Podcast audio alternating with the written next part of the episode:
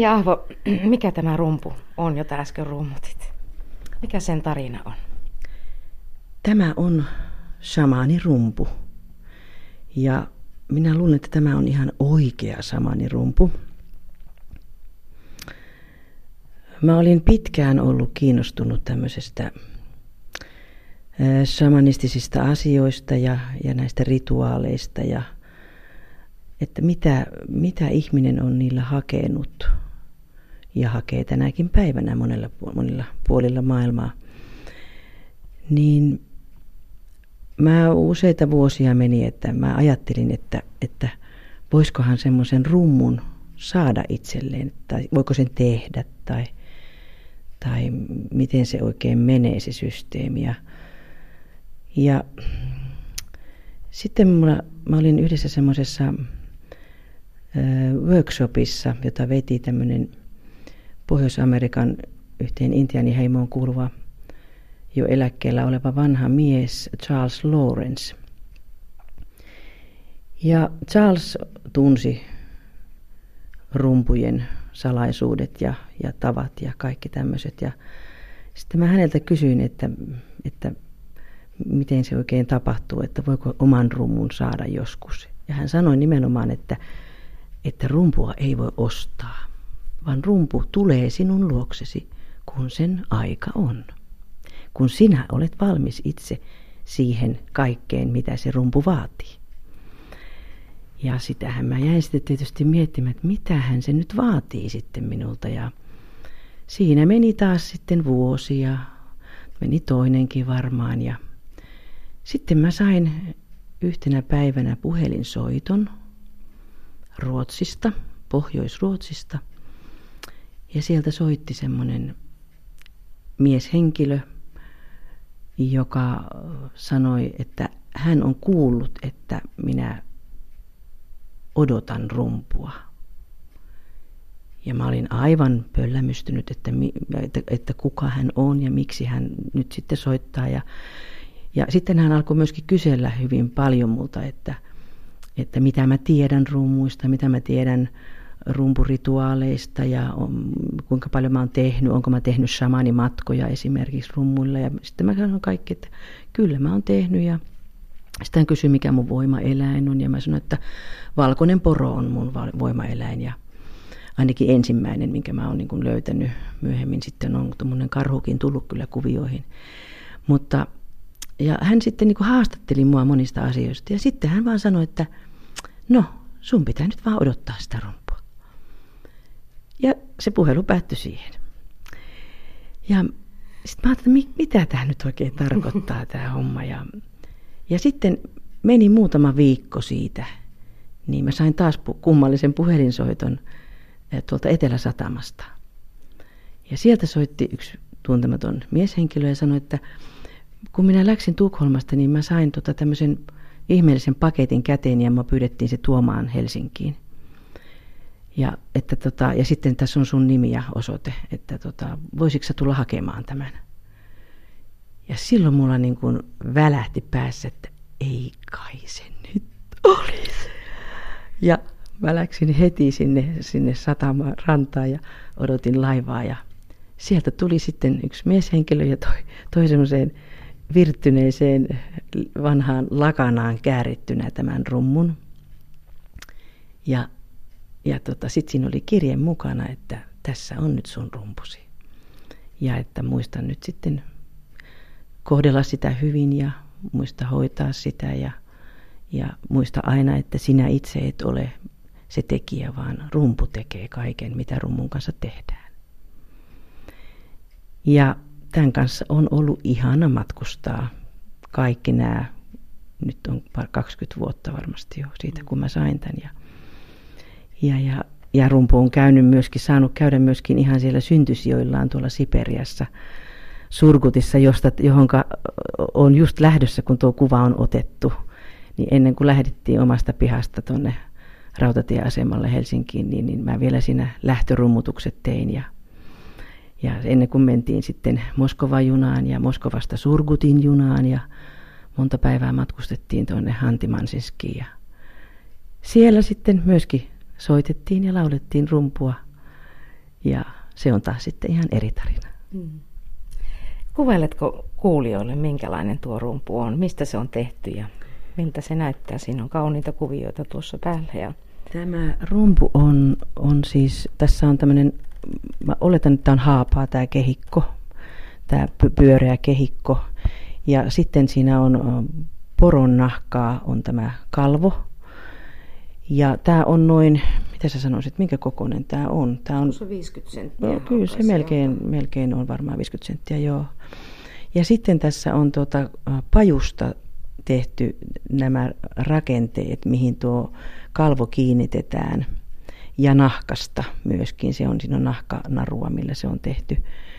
Ja tämä ihan keskiosa, mistä, mistä kädellä pidetään kiinni, se on myöskin tämmöinen pajuversio tässä tapauksessa. Ja sitten hyvin mielenkiintoinen on tämä, tämä, tämä kuva, mitä tähän kalvoon on piirretty. Ja suoraan sanoen mä en tiedä, onko tämä, onko tämä ö, väriaine mä luulen, että se on poron verta, koska minusta se näyttää siltä niin kuin nahkaan olisi verellä piirretty. Niin, kuin, niin vähän niin kuin tuolla kalliomaalauksissakin on, on säilynyt niin, niin tämän tyyppistä värimaisemaa. Ja sitten tämä on eräänlainen erä, elämän labyrintti, mikä tähän on piirretty. Ja siellä keskellä on valkoinen poro. Eli tämä minun voimaeläimeni. Eli ilmeisesti se ensimmäinen soitto, jonka, jonka Tuur, joka on tämän rumun sitten myöhemmin kuulin, että Tuur on tämän henkilön nimi, niin, niin hän, hän siksi myöskin kyseli ja haastatteli minua varmaan, että hän tiesi, mitä hän piirtää tähän rumun kalvolle. Mutta onko sinulle selvinnyt koskaan se, että miten hän löysi sinut ei. soittaakseen? Ei ikinä, ei todella ikinä. Ja, ja sen takia mä olen sitä mieltä, että elämä tuo eteen asioita ja ihmisen tehtävä on vaan niin kuin hyväksyä niitä asioita ja että kaikella on joku tarkoitus tässä, mitä sun eteen kannetaan. Tietysti turvallisuus on tärkeä asia ja itsesuojeluvaisto on tärkeä asia, mutta, mutta sanoisin, että 90 tämmöisestä tarjouksesta, mitä elämä tarjoaa, niin minä aina tartun. Mennään tuohon pöydän äärelle. Mä haluan nimittäin, nythän tämä meni, nythän tämä meni sitten vähän niin kuin toisinpäin kuin yleensä. Yleensä ensin katsotaan kuvaa ja sitten puhutaan siinä kuvassa olevista asioista. Nyt mentiin toisinpäin. Ei Ahvo tästä rumpukuvasta vielä sen verran, että ähm, mä kerron tässä kuulijoille, että mitä tässä kuvassa on. Paitsi tuo äsken mainittu ja kuvailtu rumpu, sä seisot tuommoisessa haara-asennossa, tai toinen jalka on pakettiauton melkein tuolla sisällä. Kuuli meidän vanha pajero, ja mä oon se, siinähän aukesi luu, takaluukku tällä tavalla niin kuin ovi. että se ei ollut semmoinen tämmöinen niin peräluukku, vaan siinä oli ovi, niin, niin mä oon siinä ovella ja sitten siinä on joku, mikä siinä on, missä tuo jalka on? Se on, Se on ton vetokoukun päällä, niin. Niin. päällä taitaa olla jossain siinä se on. ja rinkka tuolla takana. Muistatko tuon hetken, että miltä sinusta tuntui tuolla hetkellä? Aivan mahtavalta. Mä olin siis niin innoissani lähdössä sinne, sinne Siperiaan, että, että tota, se oli todella, todella hienot, hienot fiilikset. Meillä, Mari Kätkä oli, oli mukana. Mari lähti Hanurin kanssa niin, että meillä oli sitten tämmöinen duo siellä. Ja sitten meillä oli tota, muutamia muita siinä, siinä, siinä porukassa mukana, mutta muusikoita oli vain Mari ja minä. Tämä rumpu löysi sinut. Miten sinä itse löysit musiikin aikanaan? Se, mitä minulle on kerrottu, niin on kerrottu, että, että mä lauloin ennen kuin puhuin.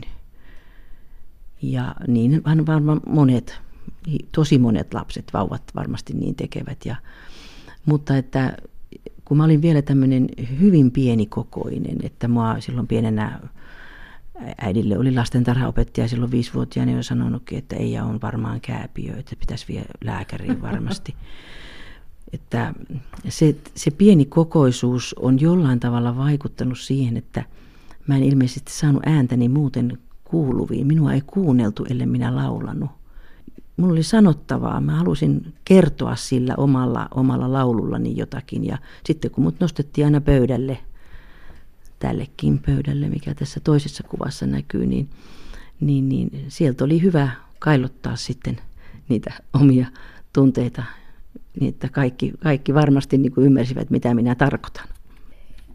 Nämä Eija Ahvon valokuvat ja tämä tarinointi on mahdollista kuunnella myös Yle Areenassa tämän oh- ohjelman jälkeen eh, ja sivulla www.yle.fi kautta kuusi kuvaa.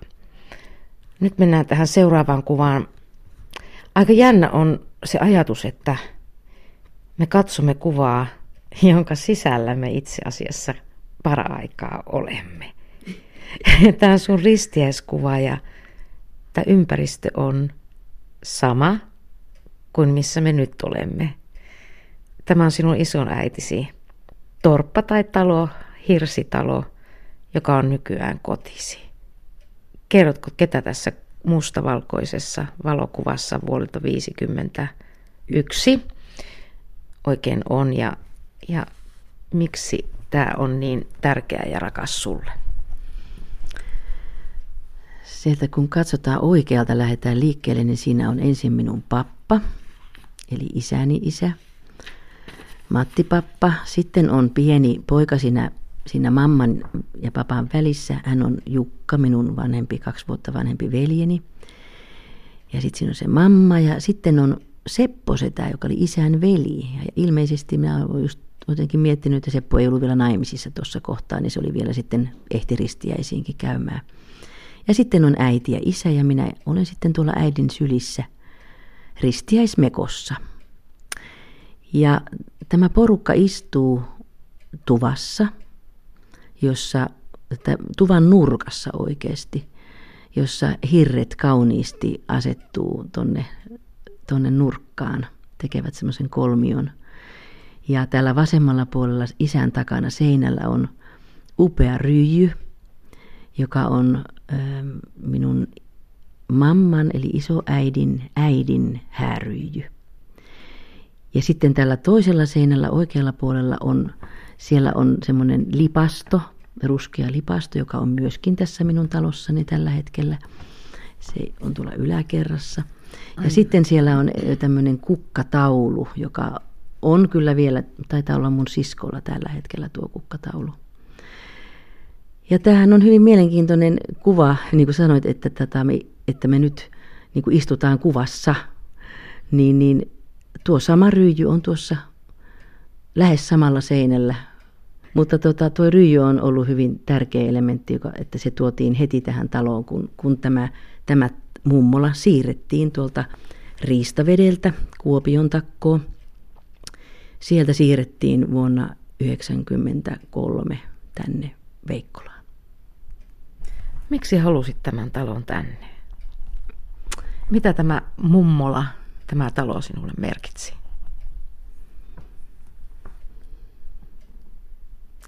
Se on hieno kysymys. Silloin kun tuli mahdolliseksi se, että, että tämän talon voi siirtää, ja ensinnäkin sen jälkeen, kun talo oli jo kertaan myyty, ja sitten minä sain tilaisuuden, taas tarjottiin tämmöinen tilaisuus, että haluatko tämän vanhan kotitalosi tuota, ostaa sen aikaiselta omistajalta, niin, niin mä sitten heti tietysti tartuin siihen ajatukseen, että, että mitä se tarkoittaa, jos elää semmoisessa talossa, jossa on koko lapsuutensa elänyt ainakin tuonne 14-vuotiaaksi asti, niin se oli joka kesä, toukokuun viimeinen päivä, me muutimme tähän taloon ja läksimme elokuun viimeinen päivä pois. Eka päivä syyskuuta, kun koulut alkoi, isäni oli opettaja. Niin tähän taloon mahtuu niin paljon sellaisia muistoja, jotka, joita mä en oikeastaan itsekään edes tajua, mitä kaikkea ne on. Ja mitä nämä hirret, hirret on nähneet. Mutta joku siinä oli semmoinen tunne, kun mä sitten, sit kun tämä oli pystyssä täällä Veikkolassa, niin oli semmoinen olo, niin kuin olisi palannut johonkin sellaiseen pesään, semmoiseen hyvään, en nyt tiedä kohtu, ei se kohtukaan ole, mutta joku sellainen semmoinen niin kuin biorytmisesti oikea paikka. Eli tota, tässä talossa on semmoinen rytmi, joka pakottaa sinut rauhoittumaan, pakottaa sut pois kaikesta semmoisesta, jos vähänkin on stressiä ja kiirettä, niin se kerta kaikkiaan vaan niin kuin se nappaa sut sylinsä ja se sanoo, että nyt olet ja tässä ja olet rauhassa. Että tässä tuvassa on tapahtunut paljon, siis semmoisia nimenomaan tämmöisiä, niin kuin, että mä luulen, että mä oon sen tunnekentän oppinut, oppinut nimenomaan tässä ympäristössä. Ja sen takia tämä niin kuin vetää mua puoleensa tänäkin päivänä tämä paikka. Mikä on sun lapsuuden ensimmäinen muisto? Se on jännä, mä en tiedä mistä tämä tulee, mutta se on, mulla on sellainen mielikuva, että mä olen, olen tämmöisessä jossakin kehdossa tai jossain laatikossa makaamassa ja on kesä, on, on niin kuin lämmin ja auringon semmoiset varjot ja valot, valot ja varjot niin kuin heiluu Eli ilmeisesti niin kuin puun lehdet, kun haavan lehdet heiluu, niin, niin, niin siitä syntyy semmoisia valoilmiöitä. Ja mä katselen sitä valoilmiötä. Ja mä rakastan tänä päivänä näitä valoilmiöitä ja sitä, sitä niin kuin esimerkiksi haavan lehtien havinaa. Niin mä luulen, että se, se tulee se on tapahtunut, koska mä oon syntynyt tammikuun viimeinen päivä, niin se ei voi olla talvinen muisto, vaan se on sen ensimmäisen kesän muisto. Ja varmasti täältä mummolasta nimenomaan. Että mä olen ollut jossakin, jossakin verannalla. Se laatikko on laitettu sinne ja, ja, tota, ja sitten mä oon siinä niinku kattellut ja potkinut, sätkinyt siinä ja ääntelehtinyt todennäköisesti myöskin siinä, yrittänyt saada kontaktia niihin, niihin koivulehtiin tai haavalehtiin, mitä siinä on ollut. Mä oon syntynyt itse asiassa tämän talon yläkertaan. Niin, mä kävin Kuopiossa syntymässä, mutta mut tuotiin, äiti ja isä asuu tuolla yläkerrassa siinä vaiheessa. Ja sitten he muuttivat seuraavana syksynä Juankoskelle ja siellä me muutettiin taloon, jonka nimi oli Varis. Oo, onhan tämä sitten myös tavallaan kohtu, koska sinä olet, sinua on odotettu tässä talossa. Ehdottomasti, sinä sen sanoit. Suorastaan onko minut siitettykin tässä talossa? Niin. On, hyvin todennäköistä. Olepa hyvä, kun tehtiin tämä ohjelma, niin mullekin selviää nämä omat, omat menneisyyden juuret. Ei Aho, tästä päästäänkin sitten seuraavaan kuvaan ja sen kautta sitten syntyviin aatoksiin. Tämä on tämän talon toisilta puolelta, ei järven puolelta, vaan tuolta toiselta puolelta metsästä. tämä on sun voimakives. Mitä se sinulle oikein tarkoittaa? Tämä on hyvin erikoinen niin sanottu siirtolohkare, joka silloin kun me muutettiin tänne parikymmentä vuotta sitten tähän, tähän paikkaan, missä me asutaan, niin, niin mä halusin heti lähteä tuota tutkimaan tuota metsää, että mitä kaikkea siellä on, koska puut ja pensaat ja kivet ja, ja, ja kannot ja kaikki, niin ne on, niinku, ne on niinku kavereita. Ja mä halusin lähteä tutustumaan niihin. Ja mä tapasin tämän ison kiven ja se heti siitä huokui jotakin, jotain hyvin voimakasta energiaa. Ja sitten mä yritin ottaa siitä valokuvia. Ja mä en saanut. Mun kamera ei toiminut. Kaikkialla muualla toimi, mutta aina kun mä aloin tästä kivestä ottaa kuvaa, niin kamera ei toimi. Ja silloin mä tiesin, että siinä on niin kovat energiat, että se, se niin kuin lamauttaa kameran. Ja se oli ensimmäinen kerta, kun se jäi mulle niin kuin sillä tavalla mieleen, että, että nyt, nyt, nyt tämä kivi on jotakin semmoista, jota mun täytyy ruveta tutkimaan ja sillä tavalla tätä, mun täytyy vaalia tätä suhdetta, mikä tässä lähtee syntymään. Ja ei mennyt kuin puoli vuotta varmaan tämän jälkeen, niin mä olin tuolla metsässä käymässä taas ja yhtäkkiä mä näen siellä maassa semmoisia pieniä punaisia puukeppejä. Ja mä ajattelin, mitä ihmettetään, että mennäänkö tänne joku rakentaa jotain, kun se on täysin siis synkkä metsä, siis kallioinen metsä, ei sinne mitään taloja voi missään tapauksessa rakentaa. Ja tota, sitten mä rupesin seuraamaan, että mitä tässä nyt oikein tapahtuu, mikä tämä on. Ja yhtenä päivänä, kun mä menen sinne, niin siellä on kaivinkoneita ja siellä on niinku kaksi kaveria töissä ja sitten mä juoksen sinne kysymään, että anteeksi, mitä, mitä te tällä teette, että mitä tänne tulee? No tänne tulee tällainen masto, tällainen puhelinmasto. Sitten että ai tähän, tähän, ihan tähän kalliolle. No ihan tähän kalliolle, hei. Tähän se pitää tehdä, kun tämä on niin kuin korkein paikka tässä näin. Mä sitten sanoin, että ei, ei tähän voi laittaa, kun tässä on tämmöinen energiakivi. Ne piti varmaan suojaa hulluna. No, no tämä nuorempi piti todella minua hulluna siinä. Ja tota, sitten mä aloin sinne jo vähän käydä kuumana, että ei todellakaan, että kuka sun esimies on, että mä haluan heti keskustella tästä asiasta, että onko se Soneran pääjohtaja vai mikä, kenelle, kenelle tässä pitäisi soittaa. Sitten siihen tuli kohta semmoinen yksi vanhempi mies. Sitten mä selitin hänelle, että tässä on nyt tämmöinen todella tärkeä kivi, tämmöinen energiakivi, että, tota, että, että mä, mä vähän luulen, että teidän ei olisi oikeasti hyvä laittaakaan sitä tähän paikkaan sitä mastoa. No hän sanoi heti, että ei kun mä jotain räjäyttää se. Ja sitten mä sanoin, rupesin, mä sanoin, että hei anteeksi, saanko mä kertoa sulle mikä tämä tarina on, että tämä kivi on hyvin erityinen kivi. Kun mä olen itse muuttanut tähän viereen, niin se on mulle ihan t- todella tärkeä kivi, että onko, että luulet sä, että on mitenkään mahdollista, että tätä paikkaa yhtään siirretään. Ja se vanha mies kuunteli mua todella luottavaisesti, katsoi mua silmiin ja sitten se sanoi, että mä ymmärrän sua. Musta se osoitti jotain semmoista, että meillä on vielä olemassa tätä luonnonkieltä. Ja, ja tämä henkilö sanoi mulle, että jos minulla on mitään valtaa ja voimaa, niin minä siirrän näitä merkkejä. Sen verran, että sä saat säilyttää tuon kiven. Näin se masto, joka on tälläkin hetkellä pilaamassa tuota maisemaa tuossa meidän kalliolla, niin se rakennettiin kaksi metriä vasempaan. Ja tämä kivi on tänäkin päivänä tallella. Mutta se, että se kivi on olemassa siellä ja sitä ei kukaan sieltä vie pois. Ja siinä kivellä on myöskin, siellä on myöskin mun äitini haudattu.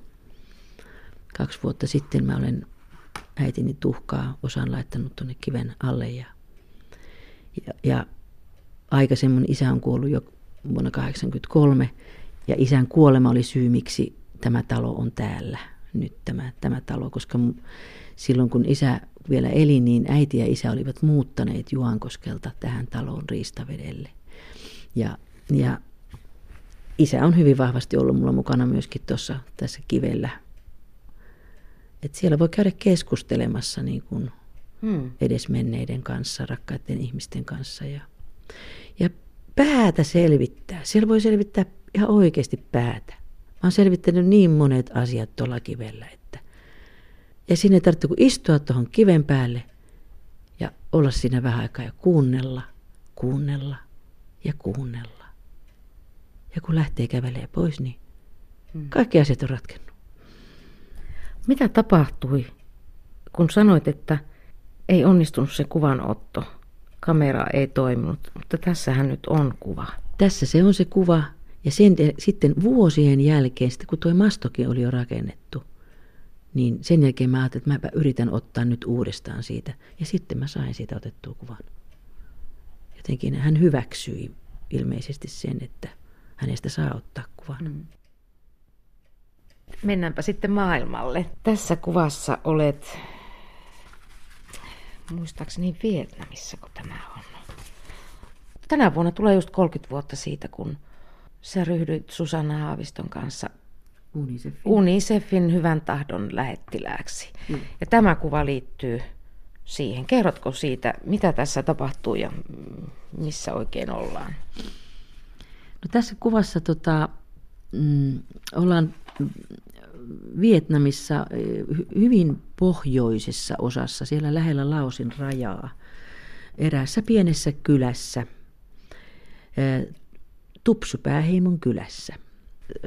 Nimet niin kuin näkyvät heidän vaatetuksessaan, että tämä on, niin kuin näkyy, näillä naisilla on tämmöiset päähineet, joissa on tuommoisia tupsuja paljon. Ja sitten punaisia, punaisia tupsuja ja, ja sitten heillä on tällaiset ö, raid, raidoitetut villat, ei ne ole villatakkeja, mutta ne vähän näyttää villatakeilta ja sitten on mustat housut on, on alaosassa. 2000 me ollaan oltu tuolla. Joo, me ollaan oltu siis Susan kanssa 30 vuotta UNICEFin lähettiläinä ja me ollaan tehty niin kuin kerran kymmenessä vuodessa tämmöinen kenttämatka. Ja tämä oli meidän toinen matka.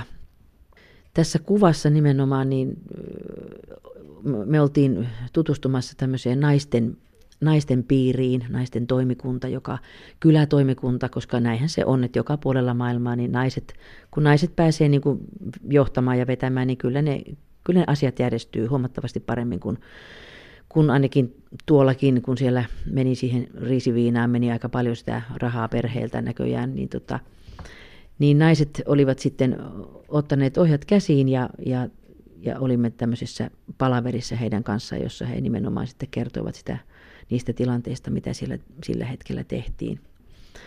Ja tota, itse olen tuossa pienen pikkumankan kanssa, minidiskin kanssa näköjään, ja tein nauhoituksia siinä, siinä sitten, sitten naisten kanssa ja nauhoitin heidän puheitaan ja laulujaan ja muita. Sen huomaa, niin nyt näissä 30 vuodessa niin on nähnyt sen, että miten valtavasti valtavasti esimerkiksi kaikella sillä, mitä Suomessa on tehty UNICEFin hyvä, kaikki se rahan keruu, mitä kaikkea tärkeää ja erittäin hyvää on saatu aikaan siellä tuolla kentällä. Että nythän me oltiin helmikuun lopussa oltiin nyt tämän 30-vuotis vuoden kunniaksi oltiin nyt sitten käymässä jälleen yhdessä paikassa, eli oltiin Ruandassa. Ja Ruanda hyvin mielenkiintoinen maa ja, ja pelkkää positiivista kerrottavaa sieltä, sieltä kerta kaikkiaan niin kuin ihan täysin, että miten siellä ohjelmat, nämä UNICEFin ohjelmat ja, ja siis hallituksen ja UNICEFin yhteiset ohjelmat, niin, niin miten ne menee siellä hienosti eteenpäin ja, ja tota, lasten hyvinvointi kasvaa koko ajan. Ja maa on puhdas kuin postikorttia, koska siellä ei saa käyttää, siellä on kymmenen vuotta sitten tehty laki, että siellä ei saa käyttää muovikasseja että näin fiksuja ihmisiä on siis Afrikassa vaikka kuinka paljon ja hallituksia, kun tekevät tämmöisiä päätöksiä. Siis positiivista kerrottavaa. Kaikki ne hankkeet, mitä nytkin nähtiin, niin, niin, niin ei mitään muuta kuin, että, että UNICEF on järjestö, jonka kautta apu todellakin menee perille ja sillä saadaan aikaan semmoista pitkäjänteistä työtä. Ja se, se tuli taas todistettua.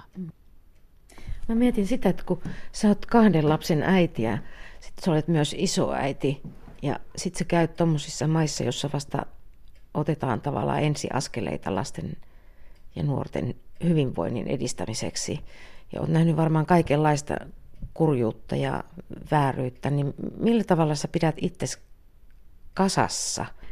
No äh, silloin kun oli niin kuin alussa, sanotaan, että kun olin ensimmäisellä tämmöisellä kenttämatkalla, ja se oli Madagaskarille, sinne saarelle, tuonne, tuonne Afrikan eteläosaan, sinne länsi-itäpuolelle, niin, niin kyllä mun täytyy sanoa, että se oli aikamoinen järkytys, se, että kuviahan oli paljon nähnyt myös nälänhädästä ja kaikesta tämmöisestä, mutta että, mutta että itse oli paikan päällä ja, ja todistaa se, kun semmoinen hiekan värinen pieni olento kipuaa maakuopasta.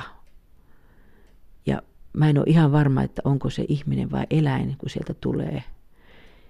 Ja sitten kun hän, hän tulee siihen mun eteen, niin mä näen semmoisen pienen tytön, jonka tukan väri on, on muuttunut semmoiseksi punertavaksi ja se on täysin harva se tukka johtuen siitä, että hän on aliravittu ollut koko, koko pienen ikänsä. Hän oli varmaan ehkä viisivuotias. Ja semmoiset tulitikun ohuet jalat ja kädet, semmoisen hiekanvärisen resusen kangaslämpäreen alla. Mä muistan sen hyvin tarkkaan, että mä purskahdin itkuun siinä ja, ja, tota, ja mä ajattelin, että en mä, ei, ei mä pysty täällä olemaan ja en mä, en mä pysty niin kuin katsomaan tätä ja tämä on ihan kauheeta ja kaikkea tämmöistä, mutta ei siinä mennyt montaa minuuttia, kun yhtäkkiä tuli kuitenkin semmoinen olo, että, että hetkinen, mä oon nyt tässä ja mulla on täällä nyt kamera ja mä pystyn ottamaan kuvia ja mä pystyn itse kertomaan juuri niistä itse ottamistani kuvista – mitä mä olen nähnyt ja mitä mä olen kokenut. Se jotenkin se, se ensimmäinen kokemus oli tietysti hirveän voimakas.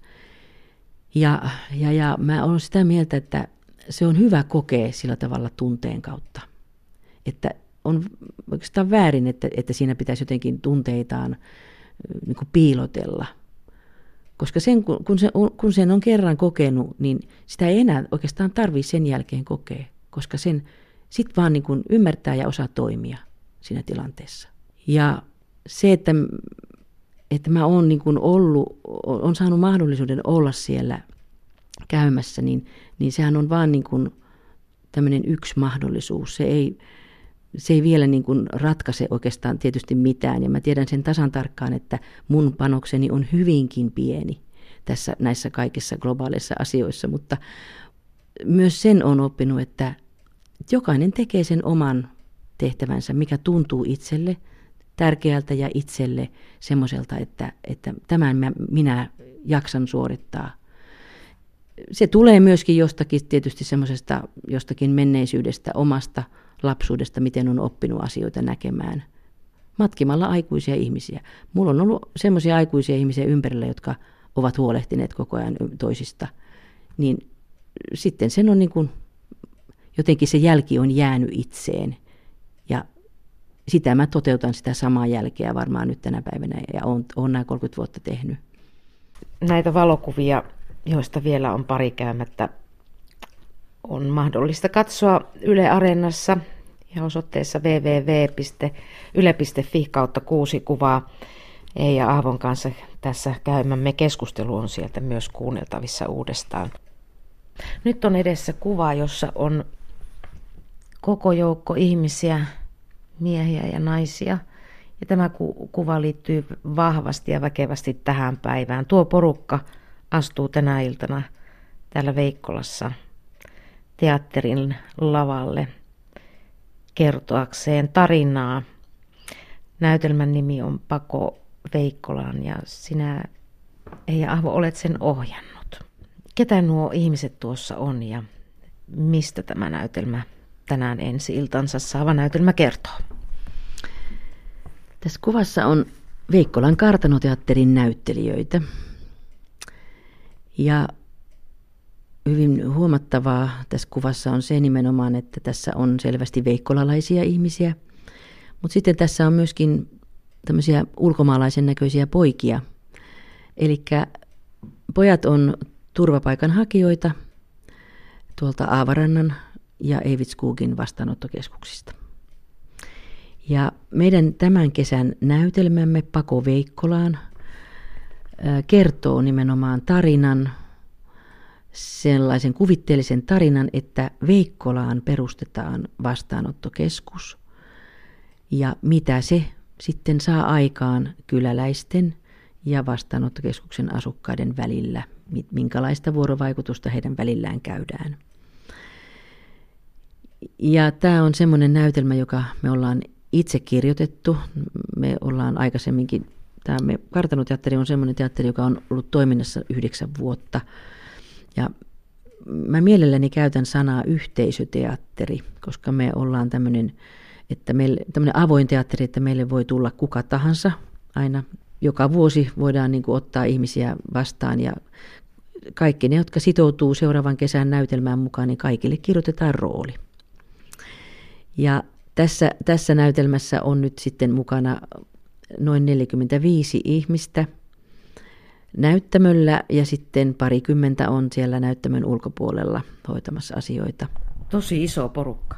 Se, no meillä on kyllä aina näin iso porukka ollut melkein, että, ja me tykätään tehdä, tehdä tuota esityksiä, näitä tarinoita nimenomaan tämän al, oman alueen joko historiasta – tai sitten jostakin tarinoista, mitkä täältä nousee, tai sitten ihan tämmöisistä ajan ilmiöistä, niin kuin tämä nyt on selvästi tämä tämän kesän näytelmä.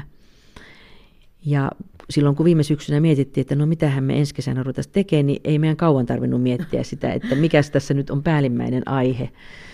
Että kyllä ne nuo vastaanottokeskukset on. Ja, ja sitten varsinkin kun mä menin itse sitten Eivitskuukiin syksyn alussa mukaan sinne opettamaan suomen kieltä. Mä kysyin, että saako sinne näyttelijäkin tulla vapaaehtoiseksi opettajaksi, niin siellä otettiin vastaan mielellään. Ja, ja olin siellä jonkun aikaa opettamassa sitten ja siellä tutustuin sitten myöskin näihin poikiin.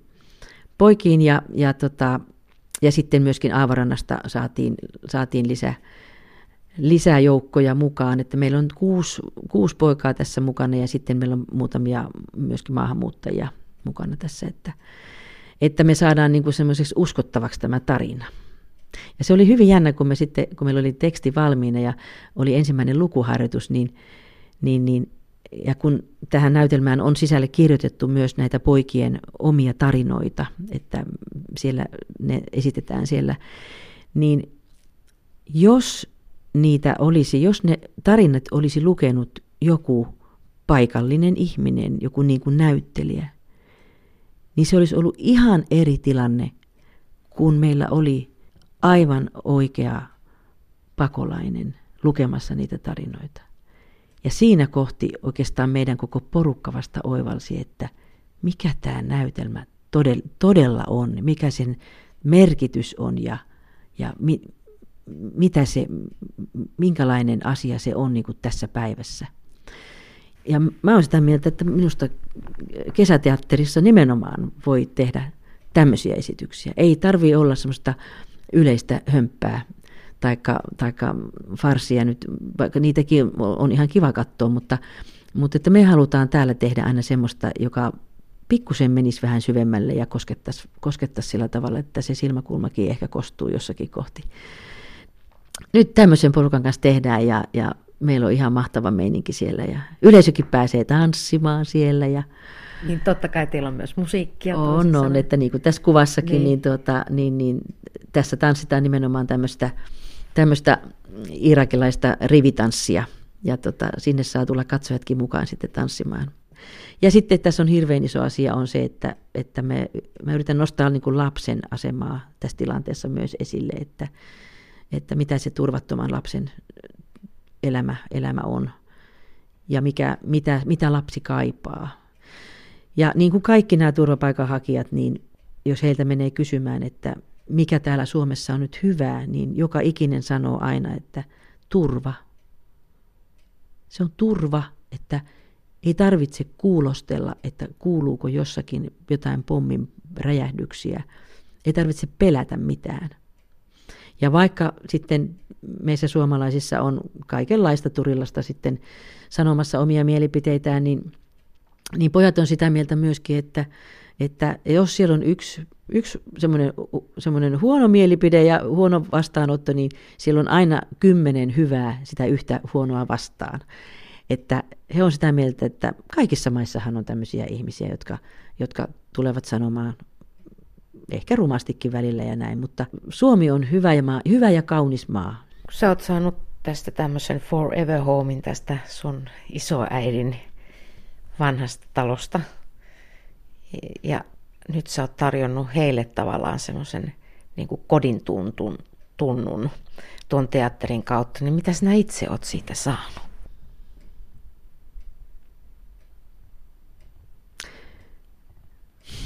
Ystävyyttä.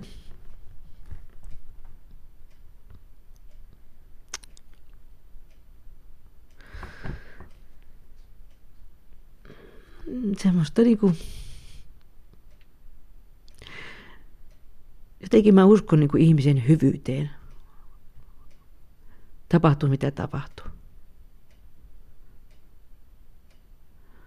Et ihan täys idealistihan mä oon kaikessa mitä mä teen. Mutta mä ajattelin, että parempi, parempi olla idealisti kuin, kuin tota, tuhota tätä maailmaa. Tehdä kaikkensa, kaikkensa sen eteen, mitä pystyy. Että emme voida, niin kuin, emme ymmärretä näitä, näitä tarinoita mitä, mitä pojatkin kertoo. Esimerkiksi siitä kaikesta matkasta, mitä he on tehneet tänne Suomeen tullakseen. Siellä on ollut hukkumisvaarassa nämäkin pojat ja kaiken näköistä tämmöistä, että et mä, mä, mä vaan jotenkin niin kun taas tässäkin tilanteessa, mä vaan luotan. Mä haluan luottaa kaikkiin kaikkiin ihmisiin ja, ja ylipäätään tilanteisiin. Että, niin kuin meidän päälaulussa sanotaan tässä, tässä näytelmässä, että hyväksytään hymyllä, niin se on oikeastaan se ajatus, mitä, mitä tässä varmaan, niin kuin, että, että hyväksytään toinen toisemme just semmoisena kuin me ollaan ja, ja, ja, ja yritetään luoda semmoisia yhteisöjä, missä lasten on hyvä kasvaa. Että se meidän laulukin menee näin, että hyväksytään hymyllä kylän raitilla, hyväksytään hymyllä kaupan kassalla, hyväksytään hymyllä kylän raitilla, hyväksytään hymyllä kaupan kassalla. Ei Ahvo, me olemme katsoneet viisi valokuvaa sinun elämästäsi. Mikä voisi olla se kuudes kuva, jota vielä ei ole otettu? Siinä voisi olla veden välkettä ja kumiveneitä. Tanssivia jalkoja, pelokkaita katseita. Nauravia lapsia, kummallisia aikuisia. Vieraan kulttuurin lumoa ja ystävyyttä yli rajojen.